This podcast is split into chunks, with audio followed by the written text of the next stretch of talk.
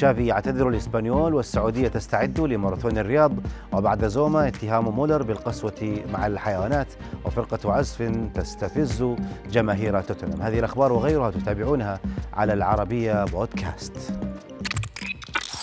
اعتذر مدافع نادي برشلونة الإسباني رونالد أراوخو عن تصرفه المسيء خارج الملعب ضد غريمه إسبانيول بالأمس. قائلا إن التوتر في المباراة تسبب بذلك.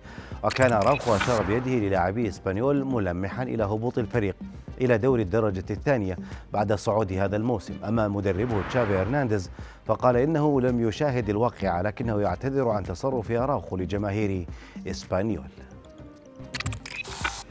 وجهت منظمة الرفق بالحيوان الاتهام للنجم الألماني توماس مولر بالقسوة مع الحيوانات بعدما كشف لاعب بايرن ميونخ إصابة أحد خيوله واسمه دافي أثناء اختبار تخصيب.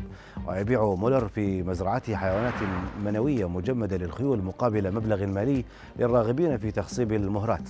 لكن منظمة الرفق بالحيوان ترى أن الخيول تتعرض لقسوة لإجبارها على الإنتاج في ظروف غير ملائمة وغير ضرورية.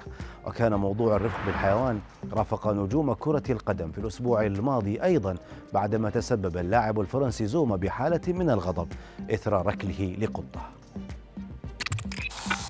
فرقة عزف تثير جنون مشجعي توتنهام. مشجعو الفريق الإنجليزي. هاجموا فريق التنظيم في الاستاد بعد ظهور فرقة تعزف الموسيقى الحية في ملعبهم بينما كان فريقهم يتأخر بهدفين أمام وولفرهامبتون.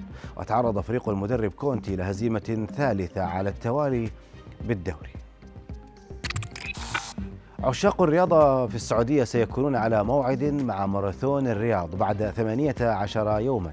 الاتحاد السعودي للرياضة للجميع يهدف من هذه الفعالية إلى إشراك كافة أفراد المجتمع في الأنشطة الرياضية ويشمل الماراثون عدة سباقات تلائم كافة أفراد المجتمع بمختلف قدراتهم ولياقتهم البدنية وستكون نقطة الانطلاق جامعة الملك سعود بالرياض.